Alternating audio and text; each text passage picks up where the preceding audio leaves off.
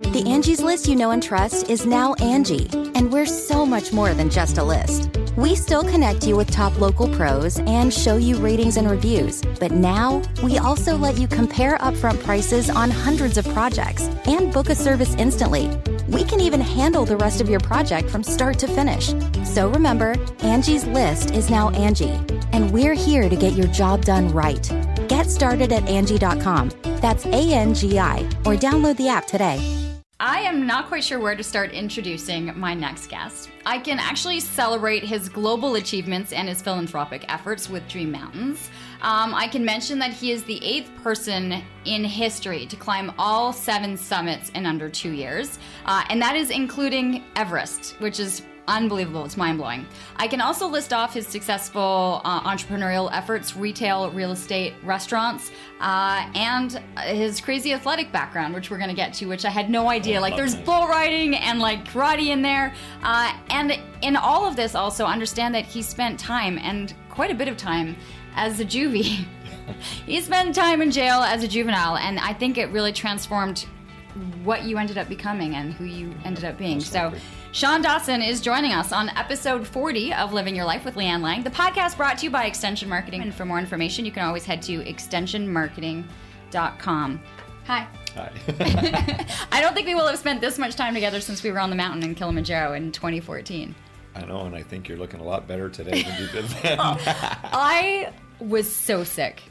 She did great, folks. Sincerely, I- she did great. I it's not an easy trek to begin with. It is so. not, and and uh, yeah, it's not a climb. It's like it's a trek. I was I was so sick, but I I got altitude sickness kind of hit me, and it hit me really early on. Yeah, and I mean, the yeah. reality was that you you were in fantastic shape for it. It had nothing to do with that. It was altitude, and the the brain has a lot to do with it. Stress has a lot to do with it, and you had a lot of responsibilities to get information back to Canada, and that creates stress. Even if you recognize it or you don't, but your body does. So I have to think about it, right? Like I was kind of climbing with everyone else. I was dealing with the altitude because it affected me. Like on the first night, I was already vomiting, Oh, yeah. uh, and I was yeah, sleeping. she got the trophy for the first one to I- get sick. it was me.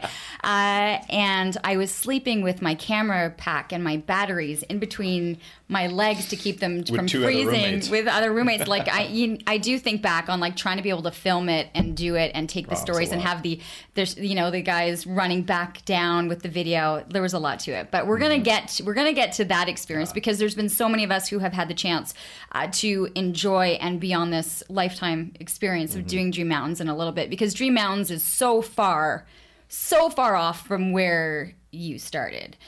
yeah. And I, and I think about the millions that have been raised for charities, and Mm-hmm. I look back onto a child who at one point could have gone in a very different direction and was going in a very different direction. Oh yeah, definitely. You're from here? No, I'm from Well, the Brockville. I'm okay. from Brockville, yeah. I am very proud to be from Brockville, although I love my home here in Ottawa too. Mm-hmm. So yeah, I've been in Ottawa now about 25 years. Okay. So What was this childhood like? I mean, was it a tight knit family? What was going on Yeah. so that you found yourself I don't in come juvie? from any. I mean, I'm. This is all self-inflicted pain. Uh, you know, uh, other than a young divorced uh, situation. You know, my parents were divorced by the time I was 10. Um, but I mean, you know, my parents are are wonderful people. I mean, my father's passed away, but my parents were great. It wasn't anything really, you know, uh, about that. I just chose to get involved with the wrong people. Uh, I chose to let attitude and uh, anger and stuff get in the way, and um, and then that really opened up doors to get in, in with the wrong situations and uh, and get myself into trouble. But at the same point, it's probably the same strength that got me into trouble that got me out of trouble. Okay, how old are you at this point? Um, I spent uh, I was 14 to 16 when I was when I was in juvenile. So at 14, oh my gosh, Andy's Andy's 13 right now. So I'm looking at the kids that she's hanging out with. So when I grade was eight. 13, Yes. I ran away from home. And when I say I ran away from home, I ran away from Edmonton all the way down to Arizona on my own at 13 with a backpack, even to the point that I had toilet paper in my backpack. So I was well prepared getting ready for mountains 30 years No later. kidding. If you're already packing, Yeah. why are you? Ki- you're um, 13. 13 not only that i had t-shirts made back in those days with the glowing letters on the back with a fake name that i had fake id made by one of my street friends so the whole point was to turn myself in eventually in la to authorities never claiming who i am giving them a fake name and then just growing up in la that would have been the deal. That's how it was going to work. That was all at 13. what is the driving force? Like, are, what are you escaping from? Like, what are you running from at That's a 13? good question. I know, and it, And to think ahead of that, you're going to use this fake name and eventually settle in LA. I was escaping because I had just been charged with uh, possession and discharge of a firearm, and the police had surrounded my house. My stepfather was actually a police officer, so I'm sorry so much for the only embarrassment that I caused you. And um, you know, and then uh, like I was I was in their custody, I was in his custody, and it would have been a situation where I would have been put uh, in juvenile then. So I was kind of getting ahead of the game and starting what I thought was going to be a new chapter in my life. But I can't honestly answer. I don't know what I was escaping from. Like I said, it's not. I didn't. I didn't have bad parents. I wasn't abused. I wasn't. You know. I mean, other than pressure we have and the issues we have with our parents. I mean, I think every child has that. But um, I don't know. I think it was just me just being a rebel without a cause.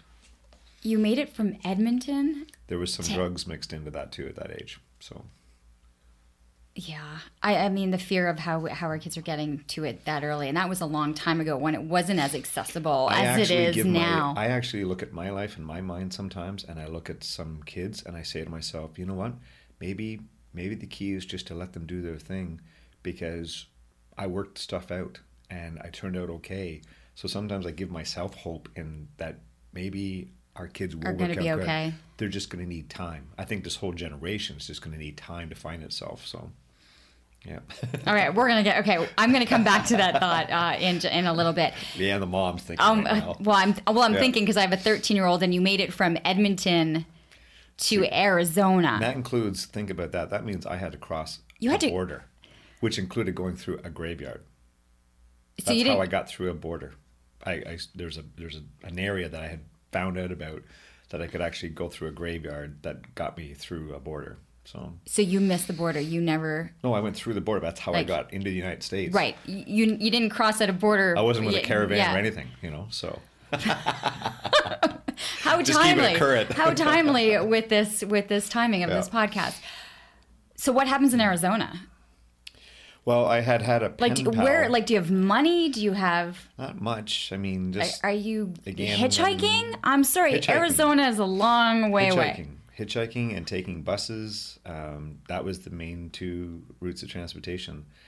And uh, I had met somebody back in uh, my my grandmother's summer home kind of idea uh, that lived and she lived in Arizona, been a pen pal, and I literally just showed up at her doorstep, and. Um, and her folks weren't even home yet. They weren't even home. They had been away for the weekend, and I literally camped in their backyard. Imagine them coming home and they see this kid in their backyard, and they're going, "Wait a minute, you're the kid from the summer from the dad. Like, what is How did you end up here? Yeah, and eventually they knew how to track down my father, who was back in in, uh, in Ontario, and got a hold of him, and never told me. And just all of a sudden, two days later, he showed up at the door, basically to say, "All right, get your ass ready." You're I kind of home." like the girl's parents. Oh, they were There's cool. the- they were I cool gotta give it. them some like, credit yeah, there. They were cool. They're just like, well, all right. And They just gave you two days. Yeah, they gave you two days. you had two days to enjoy this. Uh, this, you know, I, I won't even ask about the relationship at this point. You're Oh, 13, it wasn't. 14. There was, yeah. there wasn't anything that way really. It was just more of a friendship, and it was just uh, somebody I knew that lived far away, and it was a place to go. It was a goal. That was what. that's You remind me of that Leonardo DiCaprio movie when he's always on the run. He's changing, Yeah. he and he changes jobs and and All they did took personas all those 'Cause this- and because that's you later on down the yeah, line. because that really is you. You you've you've transitioned yourself through so many different roles in this lifetime. So you managed not to get to juvie at that point, although you should have No. been. End up in Arizona. Didn't take me long to get. Dad comes, travel. stepdad comes to get you, brings you back home. My real father actually. Oh, it was your real dad? Yeah, my real dad. Who's- back home. okay. Back in, and he was back in Ontario. Okay. And then st- trouble Uh, is just- still around the corner. Yeah, I still have the I still have the drug problem, which creates other problems. Um, I got into you know I got into problems in school. Uh, then I got involved with uh, break and entry, uh, back into dealing again, and uh, before I know it, it wasn't very long, and I was I was back in again. So I was back in trouble again, and this time I wasn't getting out. You weren't so. getting out. There was. Yeah. How long did you spend in juvie? Uh, two years in total, including some of the time was part of a rehab, and some of the time was uh, self-inflicted trouble that I got in that extended my time while I was inside. Where in this the is process? the old system. This is not this is not the current kind of system. This is two acts ago. This is the the old original Juvenile Act, and uh, so at that time we spent time in like there were like there's technically four different places I went through in the system, uh, but they're like junior prisons back then. You know, I think it would change a lot of the way things were if we had those systems still now. I think it would make uh, youth a little bit more accountable in some of their cases what? now than they are now, in my personal opinion. you're you're mentioning all of these things and then you're mentioning that your time is extended because of things that you're doing so where at what point is the trigger that this is not the path of life that you wish to go down? Like is it is it Well, during I juvie? Met- is it okay. I met a uh, inside the very last place I was in uh, was in Cornwall, and uh, I met a ex, um, you know, uh, biker that was a a one percenter biker that had spent two terms in prison, uh, totaling fifteen years, and uh, he just took me under his wing. it's awesome. he changed your life were you anticipating a relationship like this i like what? that a person who had come from their own difficult background. I mean, you're talking about an individual who had spent 15 years. And Well, for, for, for him he- to be able to come uh, out and, and know that he was changing a life, that he had he was going to have an impact on a young man, who was then going to have an impact on the on a world scale of what you've done in your life. And that's something to, like I said, you know, earlier, you know, if you look back and you go, what can we do? You know, how can we change people? And I, you know, you, you talk about your daughter and, geez, she's 13, what could happen? Sometimes just stepping back and just letting them become the, the people they are, let them make the mistakes because those mistakes, sometimes saving them from a mistake could be what creates a different change. So, I mean, he, I remember a conversation we had had at one point, and he said to me, he goes, You know, I think you're going to be successful in whatever you do. The choice is which side of the law do you want to be on? And there's no doubt in his mind I would have been a very successful criminal. Um, but I probably wouldn't be alive at this point. So, This relationship, how long did it? oh, it, he, when I got out of juvenile, one of the things that changed is they changed my high school. They put me from this uh, kind of a blue collared high school into a total prep high school. Shout out to BCI in Brockville. And um, I just not, did not fit in this high school. I was going to say they had to know you were. Oh, did they? I They had, to know you I were had coming. Long blonde yeah. hair. I mean, uh, like I, I've never been the kind of person that has fit in any one particular group. Never. Um, but I end up getting like rookie year of football. I end up um I end up becoming student council president of the whole school.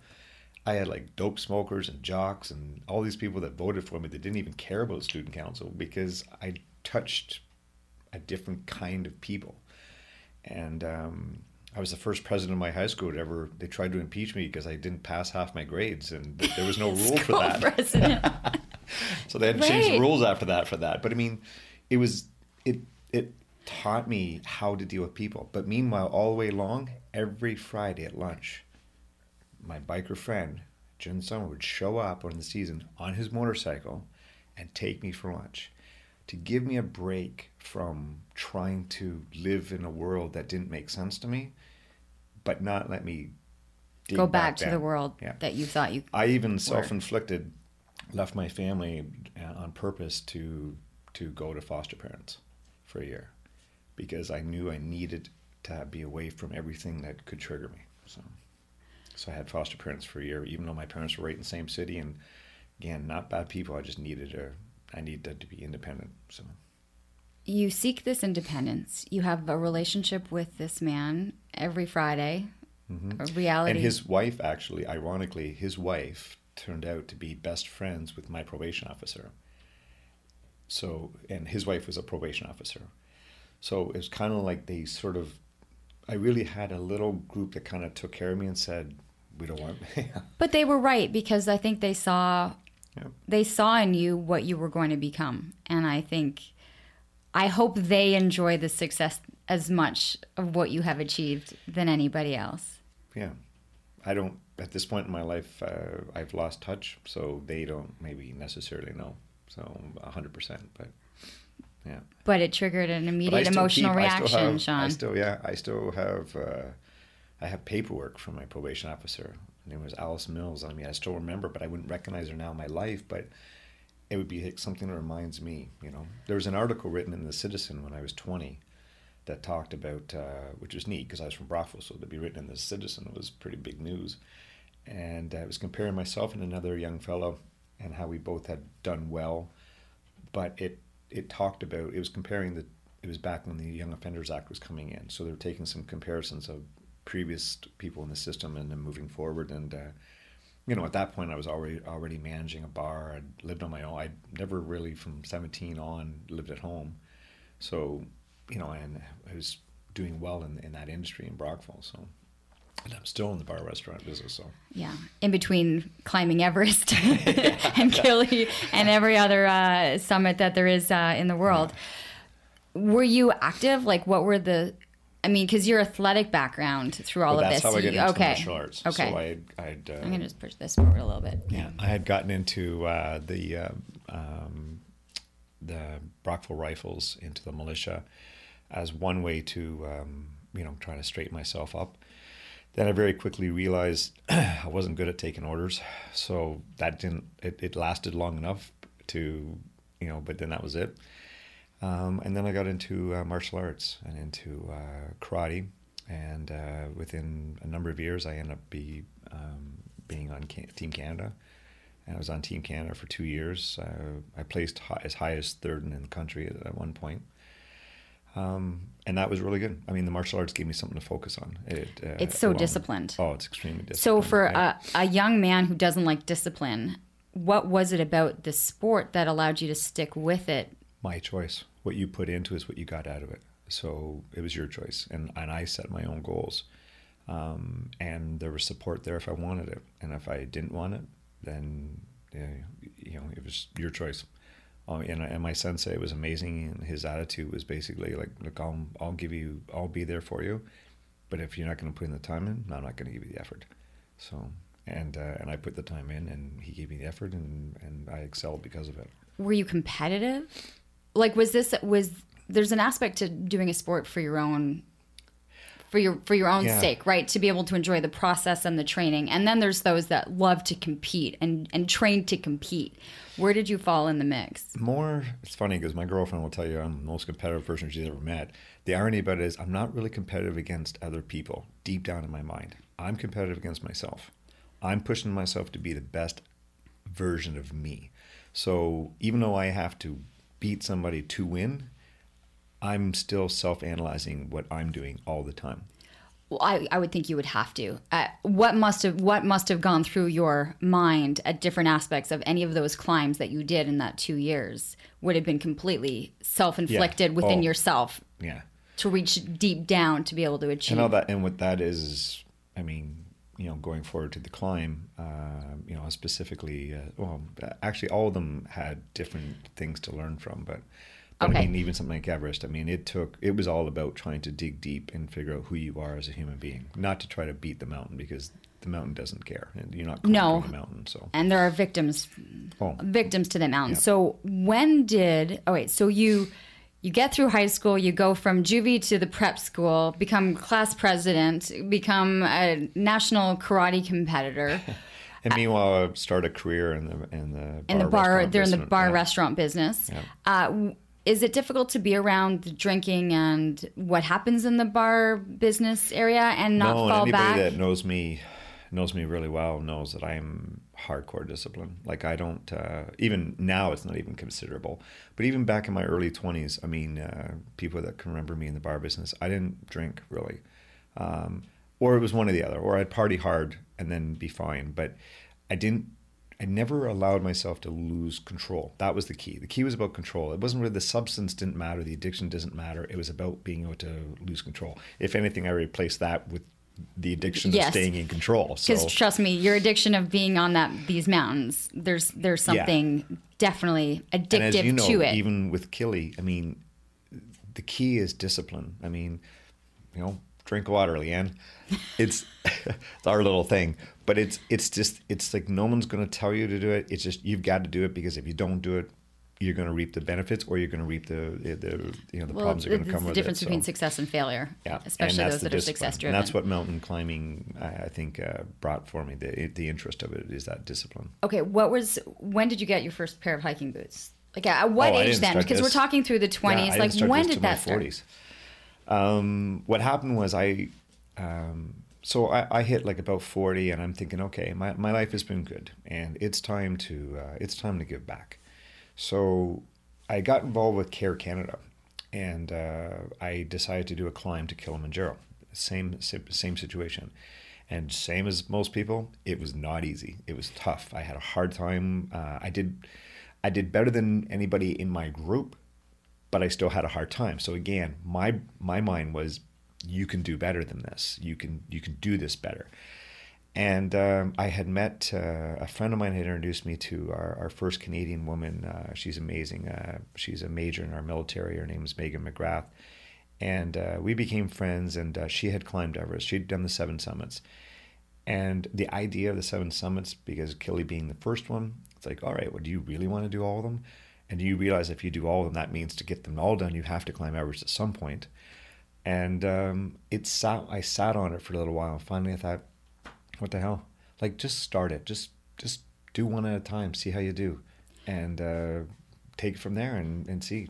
But you already had experience, Kili to know Yeah, and that Kili. it's not easy. No, and respectfully, uh, Kili is the easiest by far. I mean, everything else goes into a whole new level. So Well, yeah, because Kili, we're not getting into the ice climbing uh, yeah, and, it's and not. It's it's it's still high altitude. It's still dealing with those challenges, but it's not technical. So so then I went to Bolivia. Uh, I spent a month in Bolivia climbing and uh, learning to how train. To, to okay, train, so yeah. you go to so you you finish doing Kili, kind of do this charity Take climb with. Care Canada. Yeah. You come back to reflect on whether you're going to take on the seven summits because Oh, most normal people most normal people would say, okay, that was fun. Let's you know in a year or two plan another one. You, why this? What was it about saying from one to seven? because I could do better. I can do it better. I can challenge myself, and uh, and it's not just a challenge of fitness; it's a challenge of everything about it, learning it, digging into it, um, changing my life. Because when you make a commitment like the seven summits, everything has to change. Like your financial status, it's you know it's expensive. over three hundred fifty thousand dollars. So where am I going to get that money from? How am I going to keep my businesses alive when I'm away? How am I going to, to just everything, my personal life, everything that was involved at the time? All those things are part of a commitment. So when people sit back and go, "Well, I could do that," mm-hmm. sure. How many times people start one year university and go, "Well, if I had finished," or I when I was a black belt, I had so many people, "Oh, well, I had started martial, I, I would have been black belt by now," but you're not. That's the difference, and that's not a that's not a judgment on people. The true. point is, the bottom line is you either do it or you talk about it, but it's up to you. And, and I don't care how I compete against other people or how I stand. It's my version of who I am inside. I know who I am inside, and I know what I can handle, and I know I'm my own limitation. So So you go to Bolivia. Uh, we go to Bolivia, and you start to train. yeah, For and so it's ice climbing. Like, is it learning how It's to do it's everything. What, It's and are you training, it's ice like training, okay? do you have a coach? Do you have? oh yeah, it's full. Like I yeah, mean, no, you're not doing this on your own. professionally Okay. Yeah, and uh, so I. I'm I sorry, Veronica. yeah, Veronica's sending me like little messages through the glass. Okay, got you. cut live. She says. yeah, yeah, yeah. So I'm gonna get to. Oh, yeah, I'll eventually get over and, and and let people know how to find the podcast. Okay, Are yeah. you finding it this interesting though? Is it Yeah. interesting? Oh, you can. I can't wait till we get to the seven summits here. Like this is insane. Okay, so we're in Bolivia. You so I end got up, co- uh, yeah, I'm, I'm, I'm, I'm training uh, with an amazing company out of Seattle, actually called Mountain Madness, uh, which later has a, a reference to uh, Everest. But anyways, I trained with them, and um, and through my training, I eventually climbed the the highest mountain in Bolivia, which was twenty one thousand feet, so higher Higher than than ev- than Kili. than Kili, but f- extremely technical. Um, and uh, my point to myself was, if I can handle this, if I can do this, then I will continue and go on to Denali. The problem in the mountains is you can't just you have to choose them based on times of the year. So the next one would be Denali, which is not the easiest next one. It's just the right one if I'm going to keep on going. At this time of year, Exactly. In an effort to do the- and the two years. My brain literally, I got home from one month in Bolivia and 11 days later headed to uh, Alaska. And that's what I wasn't trying to do this all under a time period. That isn't how it started. It was about keep going. Everything is in line. Your brains, like your mind, your your goals are in line. Don't stop. Just keep going. And it was like as long as each one is accomplished, then you make the decision on the next one. And that's exactly how it played out. you come home from Bolivia, you take 11 days, repack, refuel, and go to. So that Denali's in Alaska. Yeah. And what is the challenge? What is that mountain known for? Well, it's I mean it's the highest mountain in North America. So when we think of the Rockies and we think of anything, I mean even Logan, which is our highest mountain in Canada, but uh, it's higher. So and it's technical. Um, it has a fifty percent success rate. Um, it's it's technically tw- you know uh, just under twenty one thousand feet, but because of its proximity to the Arctic Circle, um, it has the illusion of being closer to 23, 24,000 feet. Is the feeling of it. Uh, it was a challenging one. It was the first time I had come close to uh, the experience of, of fatal. Um, I had uh, lo- on the very last day coming back, I'd lost my footing through an ice bridge and uh, had to secure myself on an edge, um, on a wall edge, and have my teammates work with getting me back up. Had to cut my sled loose. Um, so Are you? like- is there a sense that you think you might die? Oh, it was, yeah, it was guaranteed. It was. It was two hundred foot drop that I, I got myself into the side of the of the wall. So so you're holding on how? uh, with my crampons dug in and my ice axe, and waiting for my teammate to to hopefully grab my line and pull me up and secure my line with me.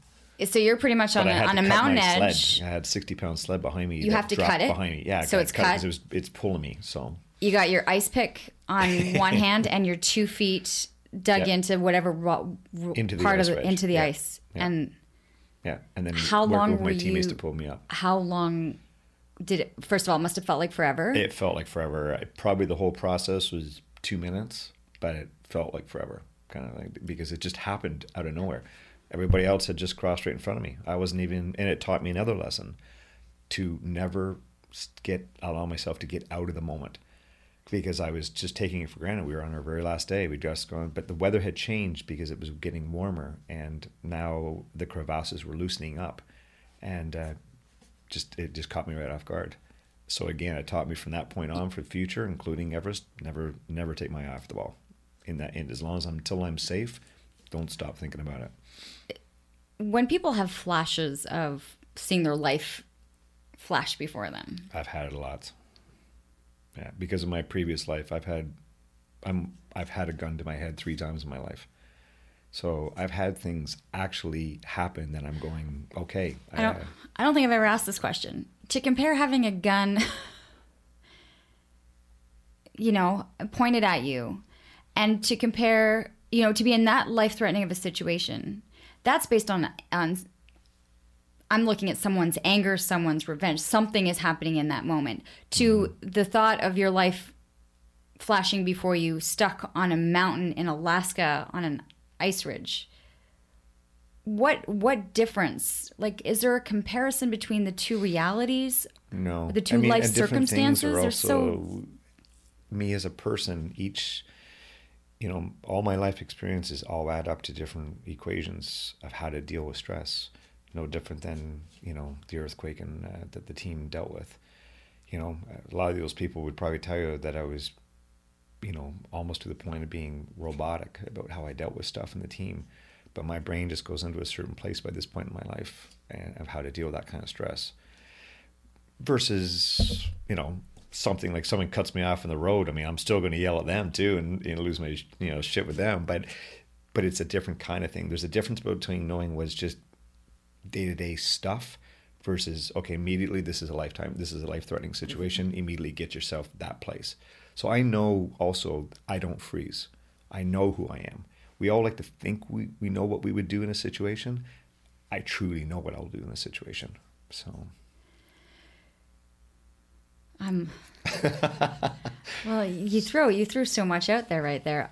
So Stop asking questions. no, I'm fascinated by this. Okay, what I am going to do though is I do We have to press. Yeah, I'm like I have to. We got to this keep you one. guys wanting to come to the podcast. How's this as a leader? Living your life with Leanne Lang. Yep, Uh, for it. those of you that are just listening to the podcast, I'm going to shut off the Mm-hmm. um, the Facebook Live. These all come in uh, every Thursday. I release them.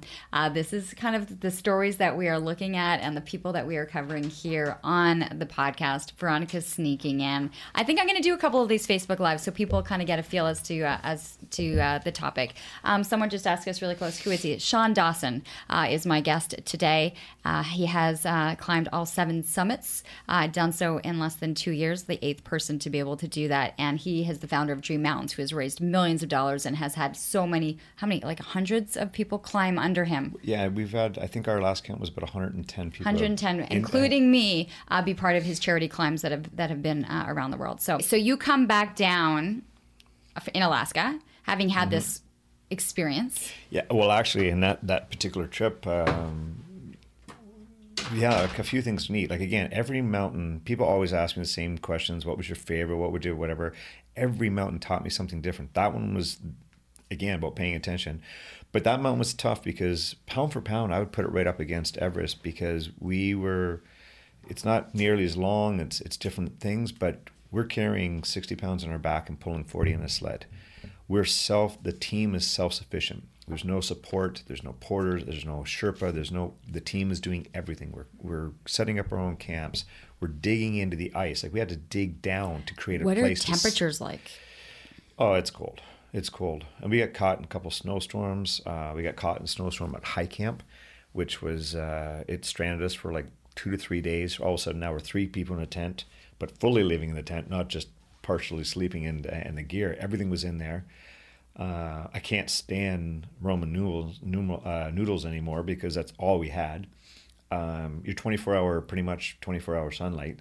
So sleeping in this situation is And difficult. you're and you're depleted and exhausted, Oh, right? Yeah, yeah, you're pushing it. It's um, it was again, it was that everything just keeps leading to getting better at each, the next climb. How long was that climb from that one's only uh, less than three weeks. Yeah, about two and a half weeks. wow. So, uh, but it's you know you fly onto the glacier um, and then you start.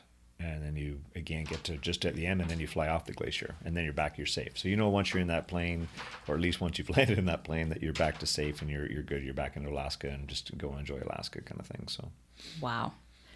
You come home. Do you tell people about the experience? Do you tell people about hanging off of a, a ro- you know an ice edge and Not It- uh, it- it only of only the if story? it gets yeah it just becomes you know it's funny because you know as we're going to talk and as you said you learned things about me I, I- just the way my life has been no different than that I just I experience life so most you know people I'm, don't experience life like this, Shawn. yeah they live in the a thing is so you, you meet so me at a party and we get yeah. talking and you talk with the bull ride and I'm like oh yeah I used to be a bull I used to bull ride or oh yeah I used to climb Everest I, I've climbed Everest people would look at me and go who's this drunk Who guy here? is like this guy? this guy and and to be honest with you, I've had that reaction with you.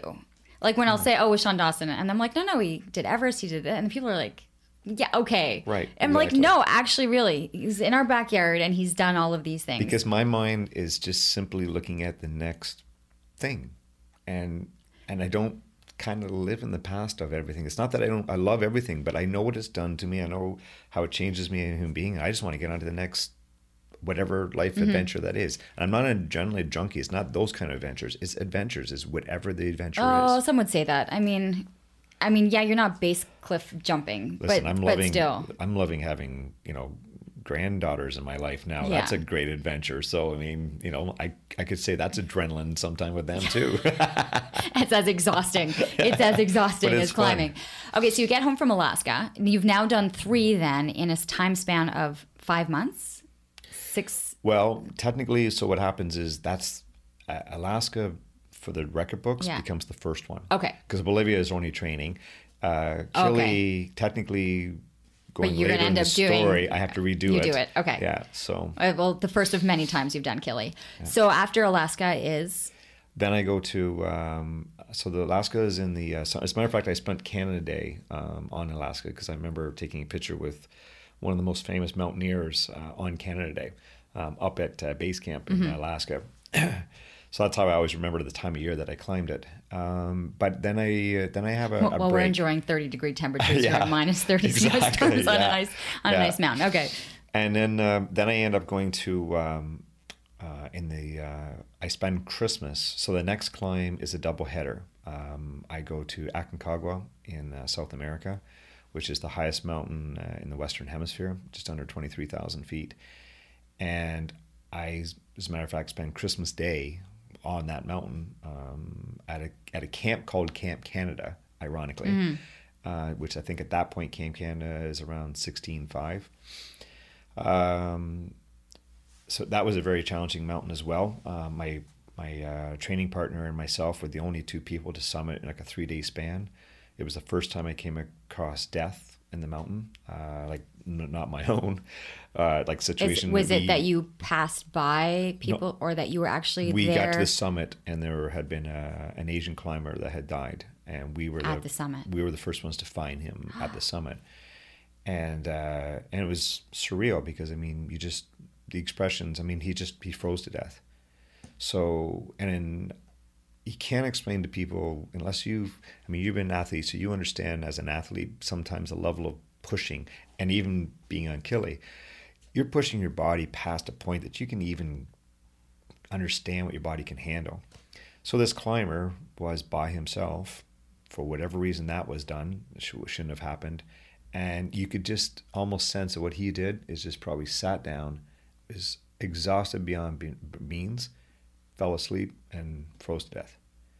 And I don't know what the official. To be honest with you, we never. I never followed up afterwards because we didn't take him down. Um, it's a situation where they're. it's still obtainable for teams to come up and get him at this point. So, whoever was overseeing or ground company or someone took care of that later, we just uh, called it in. And we were also in a situation we had to get our ass out of there too uh, because we were in a pretty bad uh, day of, of of uh, climbing to the point that we got back from that back down to high camp. Both of us, I mean, my my uh, fellow climber was a really super experienced climber. I mean, he was uh, by definition my guy, but we ended up working mm-hmm. together. Both of us got sick, you know, right? Like I literally threw up in my tent, which is I had no choice. I just couldn't stop it, and that was all from the exertion of dealing with uh, the summit. And then uh, that morning, so we're so tired, so exhausted. We're trying to eat, we're trying to cook our dinner, trying to do things. And then, literally, about four hours later, I'm asleep and I start hearing him yelling um, in the dark from his tent. And uh, he's telling me, We've got to go. We got to pack up. We got to leave right now. I mean, we're so tired, so exhausted. It's the middle of the night. But if we don't get down, he's going to release his feet from frostbite. So we have to go pack up in the middle of the night and get and leave there to get down to base camp or if he doesn't start to acclimatize, change his, uh, his acclimatization, uh, the frostbite will take his feet. This podcast is brought to you by Extension Marketing.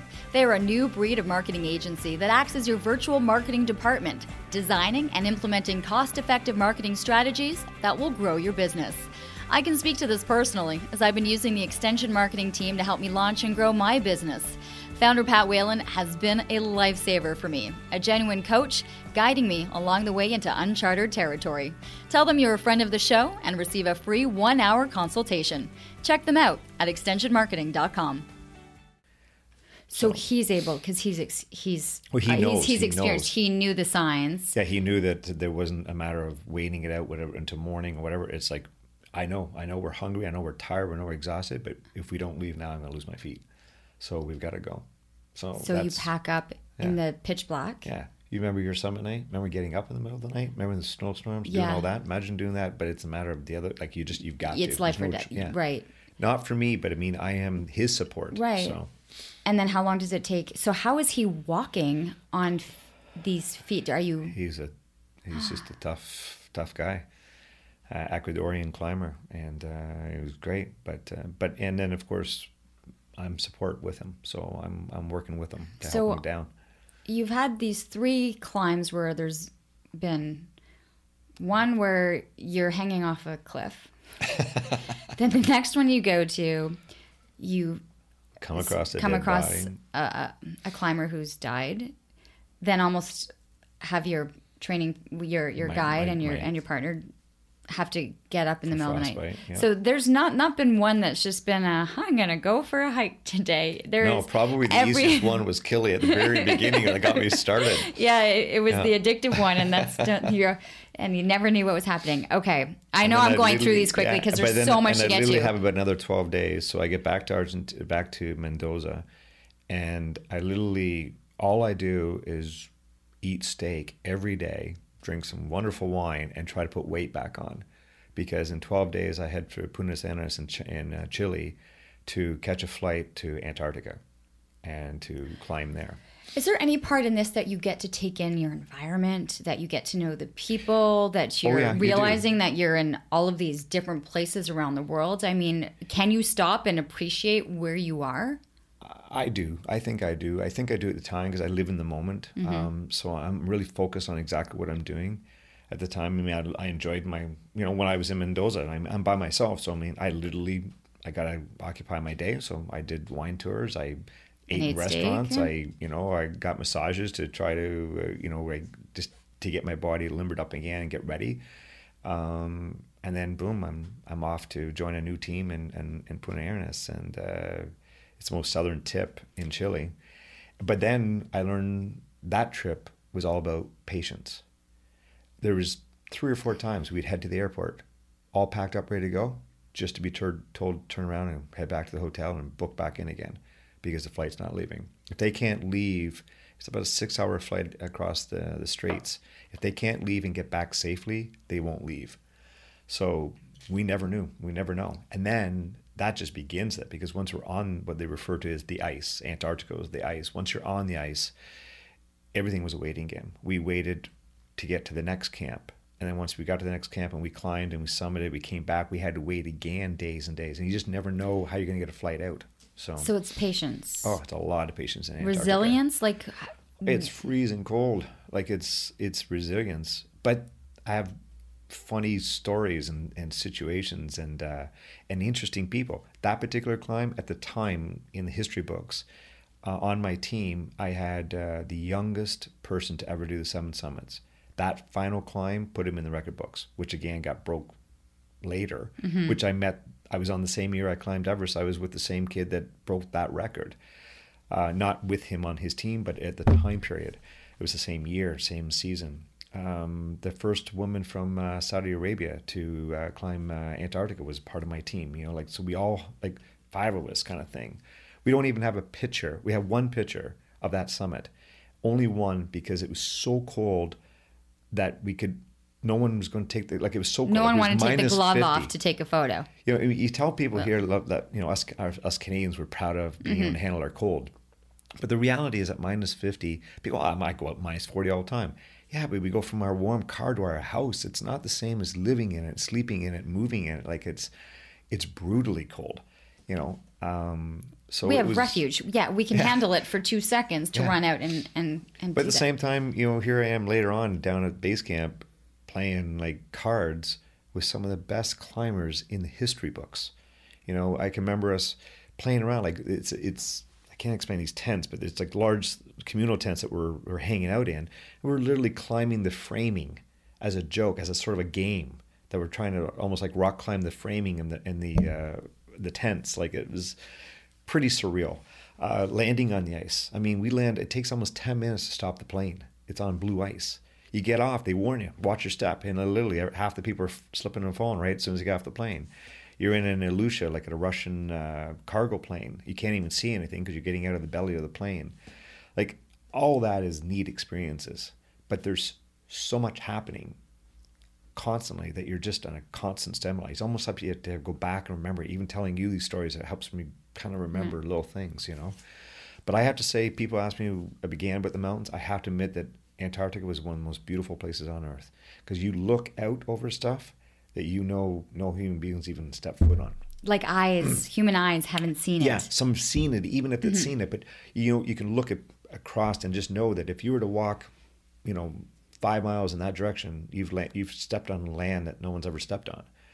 You know, like we, you know, one of the the, the interesting things about climbing is always I if there's anything I kind of regret I didn't do is take pictures of every toilet that I every situation and made myself like a little handbook for the the you know like your desktop Sean handbook. shat here. oh my god, there's one Sean, time Sean in Antarctica. here. Yeah. It's like a it's like a, a U shaped sort of you know three walls you know situation where you're sitting on ice and you're you know in makeshift toilets.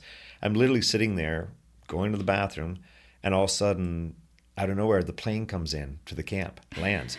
And it lands in such a direction, it's coming right at me. Literally turns, stops, and I'm sitting there on the shitter, and these people are all getting off the plane. I'm like, all I could do is just wave. There's nothing else you could do.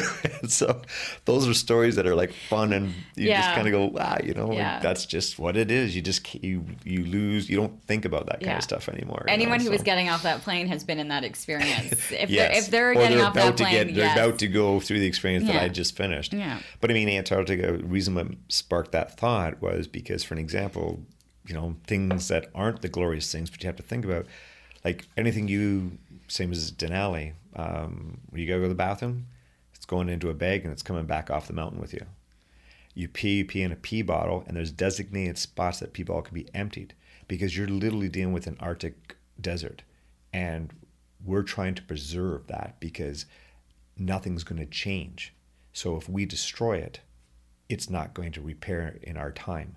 So we as climbers, as part of um, what we're doing, is to preserve what we are. So those are all the little things that you're also learning, but also the, that much more of a challenge to you. You know, you're dealing with all that, but you still got to deal with what you got to deal with. which is a very different mindset to what's happened to Everest and base camps and the overpopulation and the trash. Like, I mean, I, it's been devastating yeah. to read some of the, the articles, um, you know, as to the changes that have happened. You know, a lot of people aren't going to the Antarctic, but a lot more people are trying to get to base camps, and so it's changed. It's exactly. changed the dynamics of the mountains uh, a lot. You, you you've been in the purest places. and I would that's what say. you sense is you Yeah. get that purest place even with everest too after you know when you're actually climbing the mountain versus getting to base camp as soon as you start to go past that Khumbu icefall you're getting into you know you're where limited people on Mm-hmm. earth have ever seen so it's it's a whole new game you know? Oh, okay. So you're definitely going to miss your appointment, by the way, because we're only like three, four, five minutes, and then we're no, we're do, we're doing okay. So uh, you've got you've come back from Antarctica. You still have how many more to go? Three more. Four. Well, and you still have I've Everest, done- and you I've have to do Everest. this- at this point i've only done three okay, so i got still four more four to to go, go. Mm-hmm. And I where is back. Everest in this? actually that's where everest is Okay. now uh, it's time to to challenge Everest because I get back at the end of uh, January from Antarctica, and then I have to leave at the beginning of uh, or the end of March to head back to head to Nepal.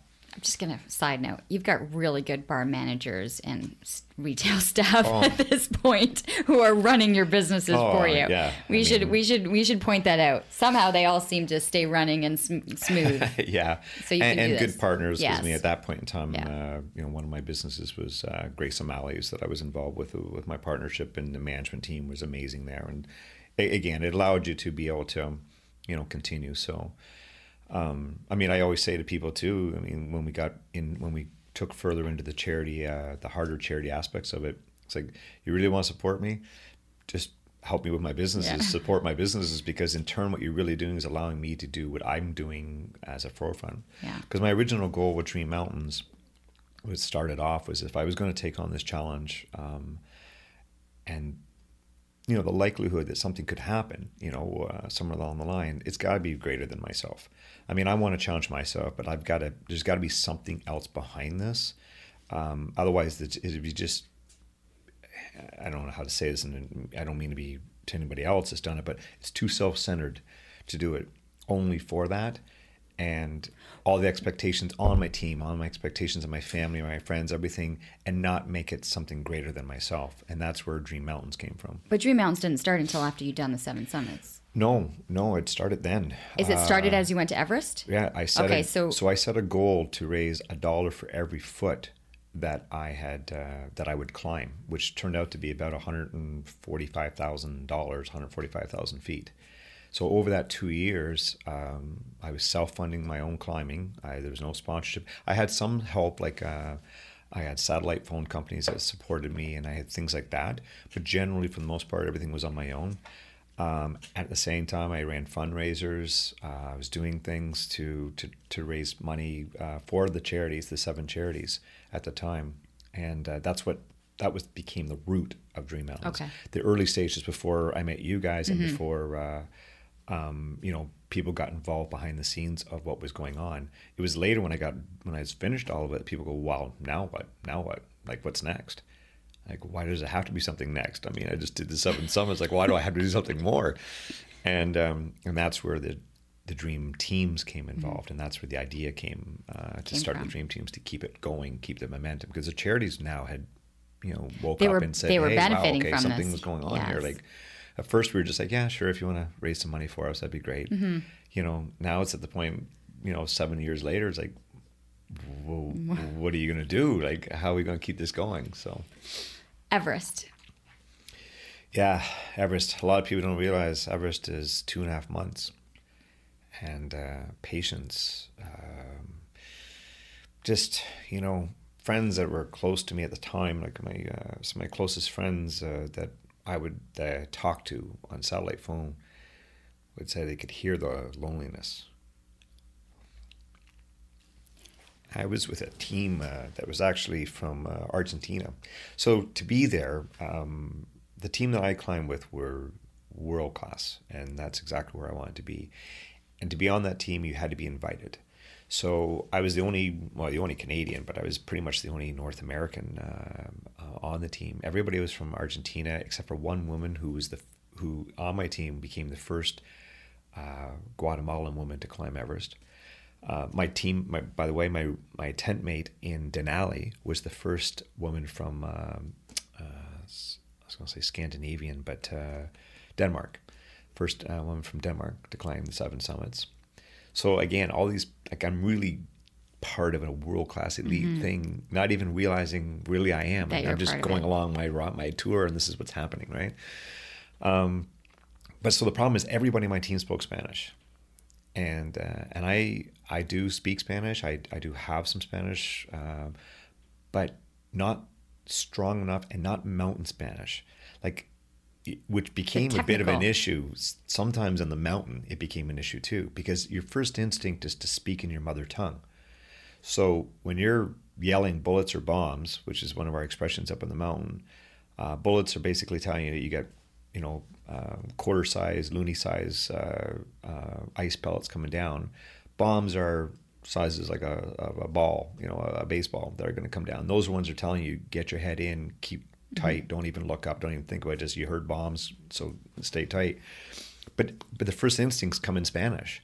So by the time I'm kind of figuring if I even heard something right, I'm already dealing with it. So, but then there'd be other things like, like the- my guides would speak and like we would have our team meetings at night uh, to prep for where we're going to go, and what we're going to do the next day or something, and they were good. They'd do it in English for me, really, just for me. And then, uh, but then something might change.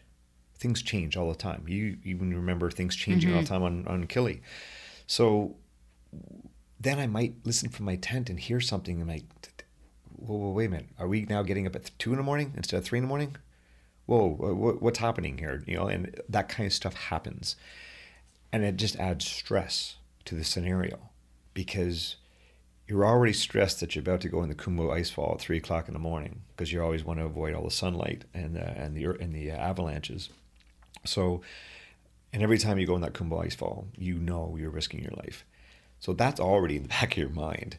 And then all of a sudden, just little things change, and, and you're just, you're never really sure as you're going along. And you're always challenging your skills, your abilities, your, your drive.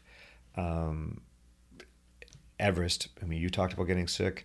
I got sick the very first day on, on, on going to base camp, like, like at the beginning.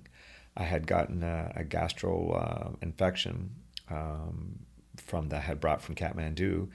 So for the first two or three days, I was deathly ill, and I same thing. I you know was giving it all up, and uh, nothing was staying in. I was losing weight already, and you know for somebody that's done Everest Base Camp with me, they'll know Everest Base Camp alone is kind of you know it's got its difficulties, it's got whatever, But the difference is, you know, within 10 days, you're going to be back to safe and you're good. This is the beginning of two and a half months. This is not going to get any easier. So your brain is thinking that. And somewhere along the line, you got to process that and go, look, get out of this headspace. You've got to find a more positive way of thinking about this because you're not even to base. You're not even to the bottom of the starting of this. And um, so, you know, I, I, I, did get a little stronger, but eventually um, I went to a med camp. I went to, uh, to see a doctor at base and um, I got part of a trial that they were doing, uh, and it was like a kind of a steroid thing for the lungs uh, trial. And um, and what I ended up picking up because my immune system was so low, I ended up up what was called the uh, Khumbu cough in uh, base camp, and it's like bronchitis on steroids. It was unbelievable. There's one other guy, for an example, at base camp that had broke his ribs from coughing so hard. Nothing. Every time I would eat, I would start to cough. You know how we have that natural gag reflex that stops us from getting sick? It just was not happening anymore. So as soon as I would cough, I would get sick. So now anything I'm eating, I can't maintain weight. I can't maintain strength. So I had to figure something out with this. And luckily, and you know, it was a placebo versus the steroid. I don't care. I know for sure I had to get the steroid because there's no way I got out of that in a placebo situation. I've even kept that in my I've kept that little container and stuff as one of my momentums of what happened. But I noticed it because I'm climbing with people that I know I'm as strong as, I know I'm as good as, but I'm not performing the same way in the first like couple weeks. After uh, the steroid took effect, I was holding my own, and I didn't want to hold people back, and I didn't want to risk other people's lives on the mountain because I wasn't going to be able to maintain uh, my positioning. So I did start getting stronger, and I could see it, I could feel it. Uh, each time we would go up and acclimatize higher, I realized, okay, this is good. All right. And then the nice thing about it, it's kind of like a team that's down in a game, but then starts to come back. Their momentum's actually stronger than the team that's losing ground. So I actually felt like, okay, I got this. I can do this.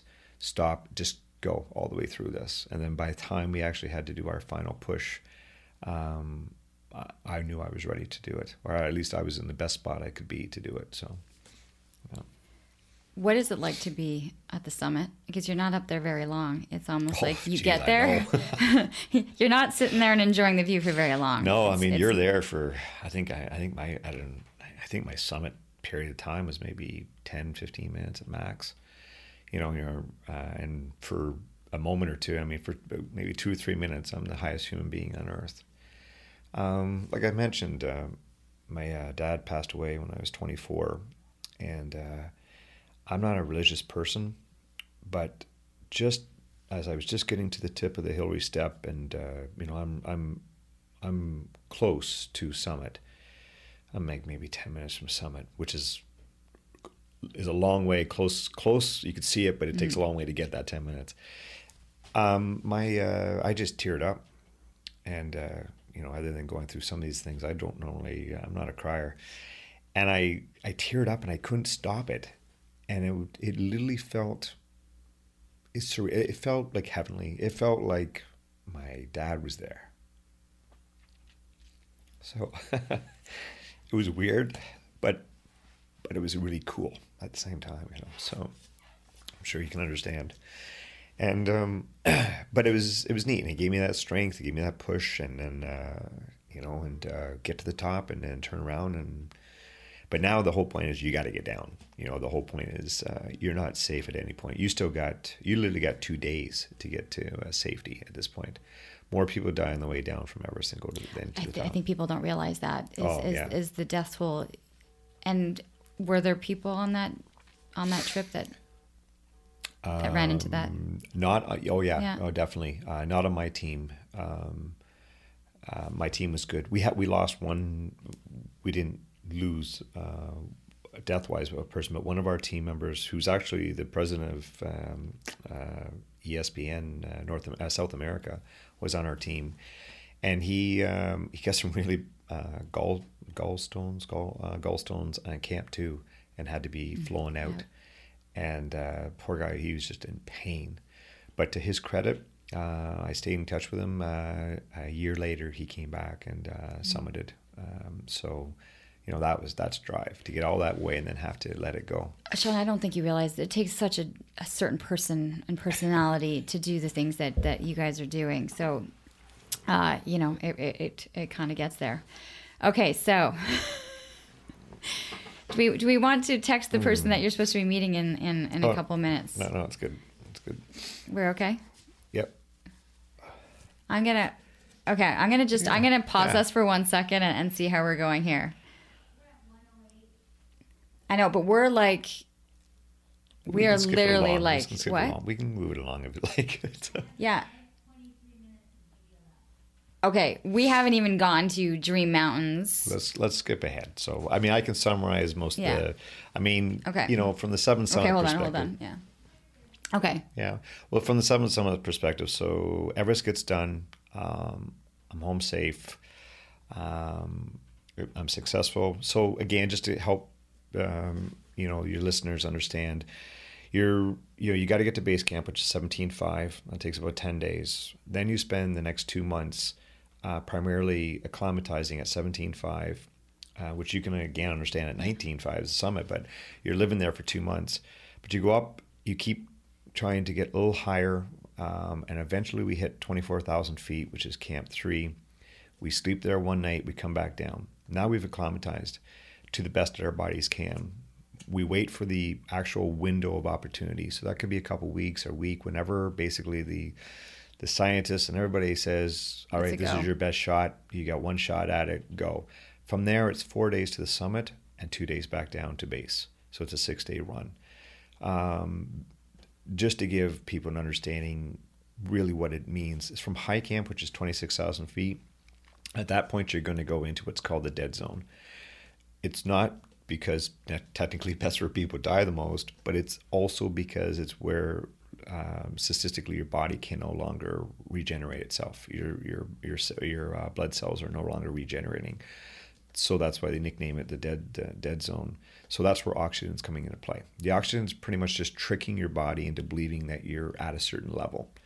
Um, without the oxygen, then uh, you know some you, you can still do it without oxygen, but there's no I don't I don't understand why a human being would do it because it is for sure uh, medically starting to adjust your brain, and you're going to lose brain cells from it. So anyway, so at that point, you're uh, we do a, a push from high camp. Uh, left at nine o'clock at night, um, and climbed for twelve hours to summit, just to the summit alone, and then another six hours down. So it's eighteen hours at uh, you know minus forty degrees. You're at between twenty six and twenty nine thousand feet. And just for people to understand, I mean, imagine putting on your, your best running shoes on a beautiful day and just taking a straight 18 hour walk on a nice open road.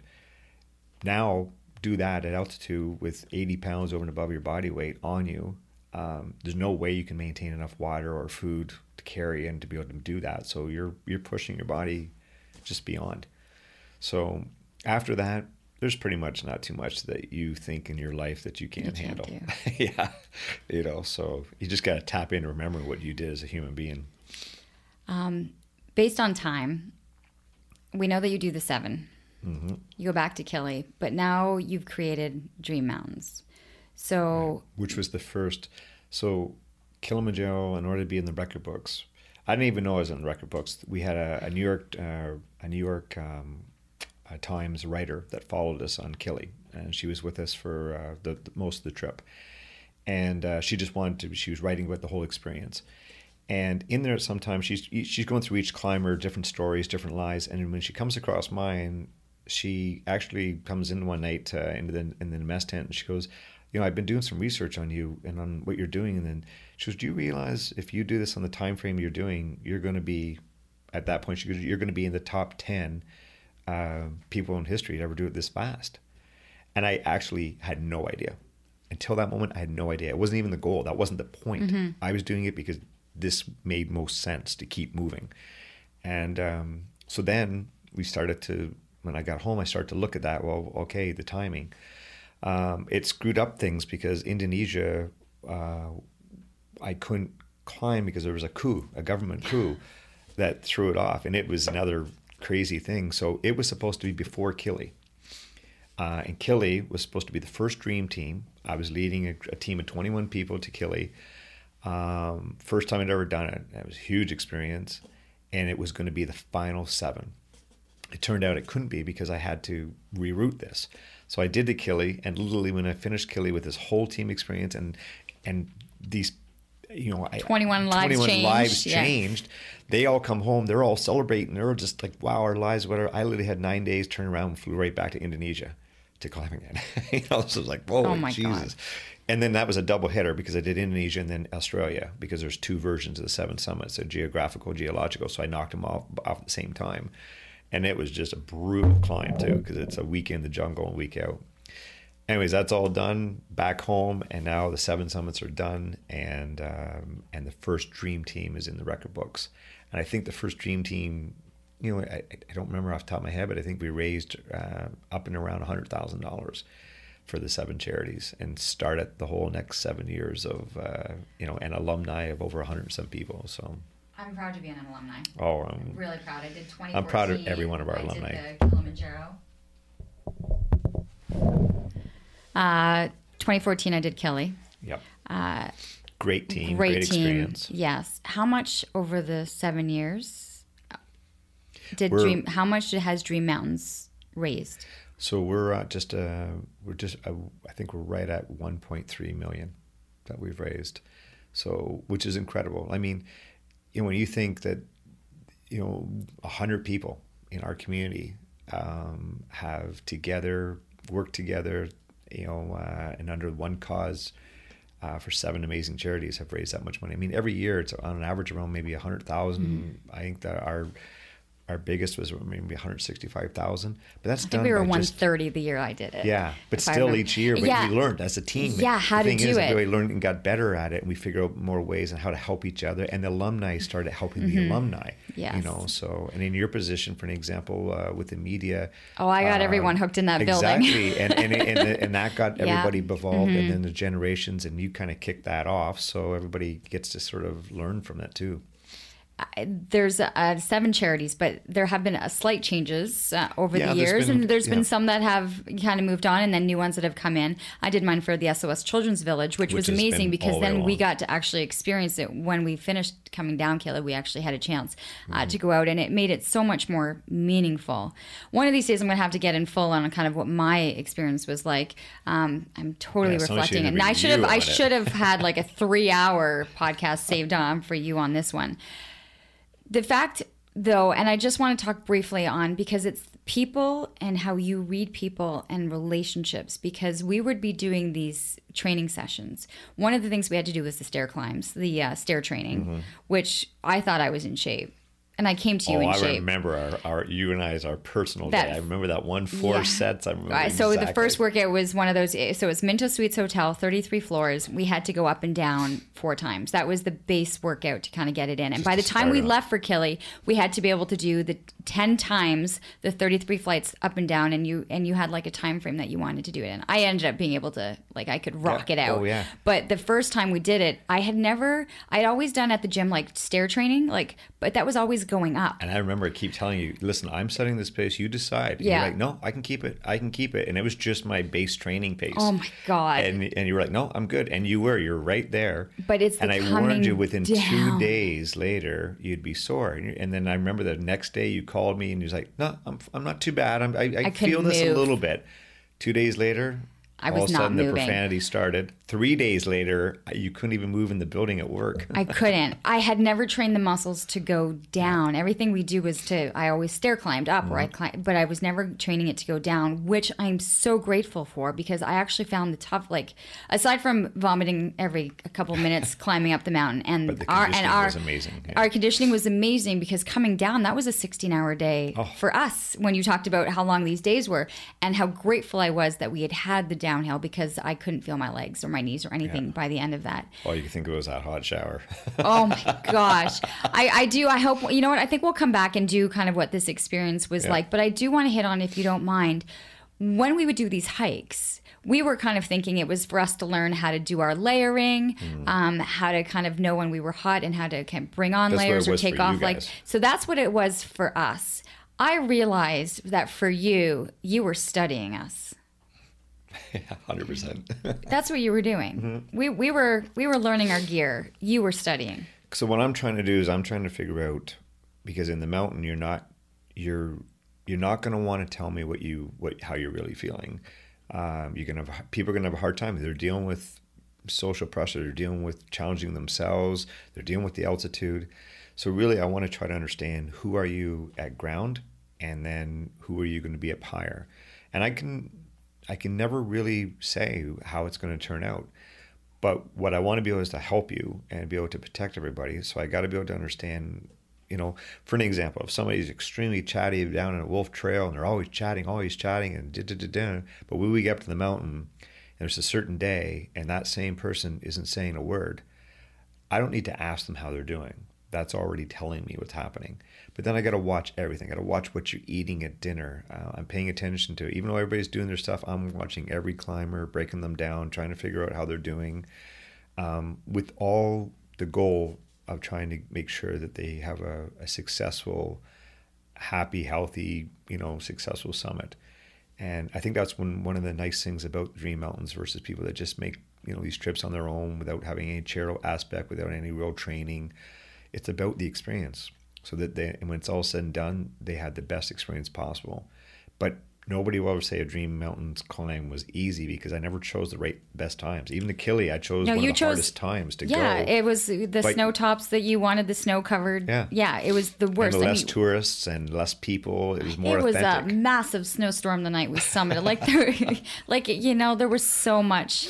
There was so much to that trip, and I am going to say and we had a climber that it. couldn't make it. We and did. That night we had to deal with had to deal yeah. with that in the middle of the night. While everybody else got their own issues, I'm still dealing with a climber that's in major pain that has to I have to turn him around and lose his summit, you know, stuff like that. So. And that was a close friend of yours. I, yeah. Yeah. Who came back to uh, yes. uh, three years later and did the summit. Dream Mountains did Kilimanjaro, Everest Base Camp, and Machu, Machu Picchu. Picchu. So very yeah. three very different climbs. Um, unfortunately, there have been situations that you've run in, and unfortunately, the team was there uh, for the Nepal earthquake. Yeah, yeah, that was a that was. There's nothing in the guidebook that to teach me and get me ready for that. Um, and I have a, you know, over the years, uh, I've developed, a, or we, like her and I, have developed a really great relationship. Um, our uh, assistant guide, uh, Christy Johnson, has been with me. So, you know, she became, she started off as a climber for three of them and then uh, turned into an assistant guide and followed through the next ones. She was an assistant guide when I went. Yeah. She was the assistant. Yeah. And I will always remember and I give her full credit. She could have easily, she was ready to summit. She was feeling great or anything, but mm-hmm. there were two climbers that didn't quite get to the full point, and yeah. she she turned she she turned around with them to ensure their safety yeah, and, exactly. and and I knew that she was strong enough to go oh, and reach her own summit. Yeah. You know, like she was, uh, but, to, but for her to there, turn around a couple hundred meters away from being able to do it, I I I found it remarkable. My last, yeah, and it's the same. Like my last Kili, uh, not your year, the next one, um, I didn't get to the summit because I had to take a climber back down, and that climber had to make a decision. She wanted her husband, who was she was there to be part of his experience, and she didn't want to hold him back.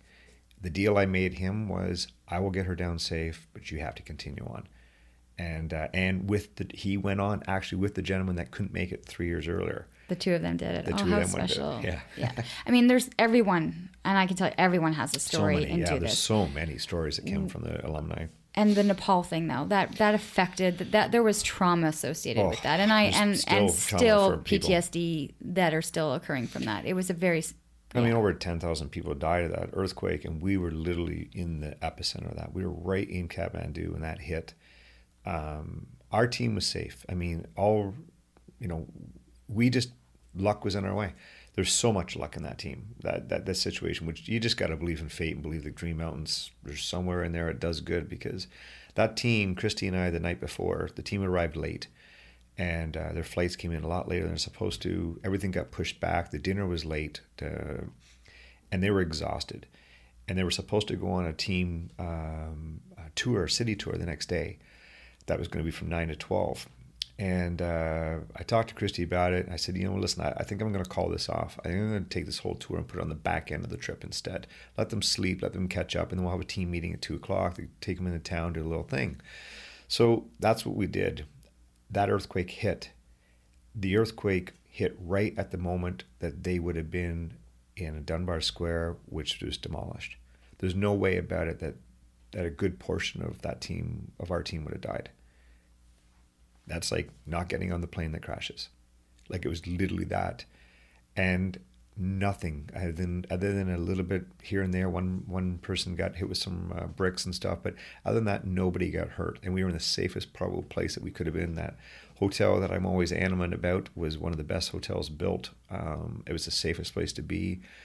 But that doesn't take away from the fact that again, you weren't on the plane that crashed, so everybody has to deal with all of that, and then everybody at home not knowing what's going on. We had uh, another uh, uh, coworker of yours uh, that was a media person, and her best way to deal with it was to immediately go into her professional mode, mm. and she was fantastic at getting information home. I mean, her and I, she struggled with me because she kept wanting to interview me and do stuff, and and I wouldn't do it. I said, listen, my my your job is to do that. My job right now is to focus on the team, and uh, I've told home that we're safe. That's all I'm doing even my my girlfriend at the time just kind of people were calling her and doing stuff and she was like look she goes i know shawn. If he if there's a problem he would have told me. But he i know he's good. He's just focusing on the team right now. Dream mountains retired. Yep. 1.3 mil. Uh, and there's so many individual stories. I think maybe what I'm going to do is is kind of go back and then be able to share some of the Dream Mountains aspects in the stories. Mm-hmm. This one was about yours uh, and how you were able to accomplish uh, everything. I just in, in closing because I, I I, I, and it's so funny. I, I, do these podcasts so that I'm never time constrained, and then all of a sudden it's like, oh my god, okay, I gotta, I gotta wrap this up. What do you tell that 14 year old kid with this life experience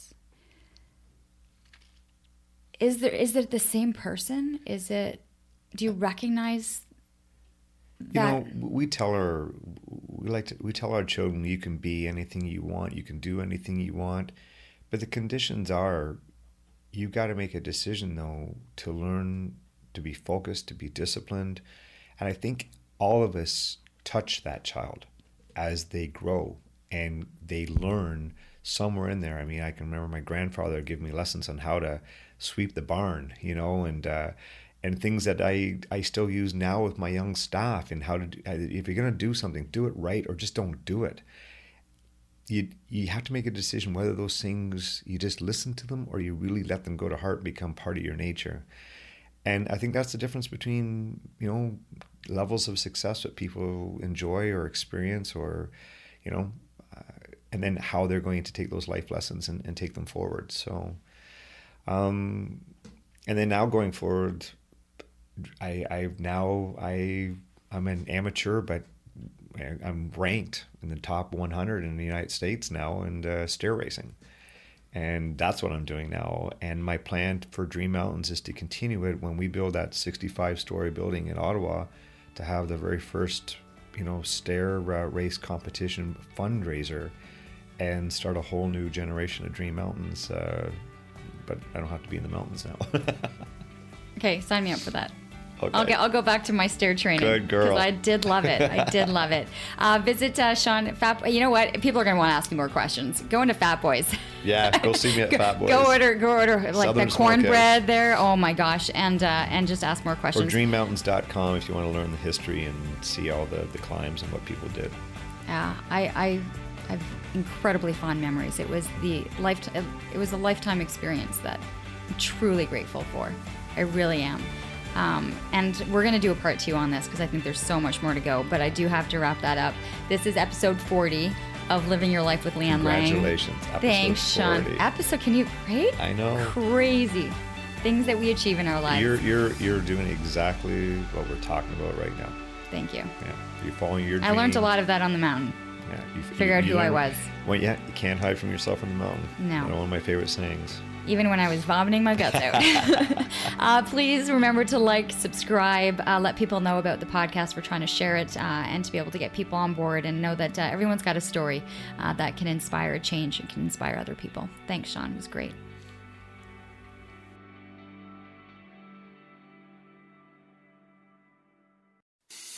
I'm Matt Cundill, host of the Sound Off Podcast, the show about podcast and broadcast. Since 2016, we've been speaking with amazing people who have populated your ears for decades. Legendary broadcasters, research wizards, talent experts, podcasters, voice talent. Almost 400 stories, all for free. Subscribe or follow the Sound Off Podcast on Apple Podcasts, Spotify, Amazon Music, or at soundoffpodcast.com.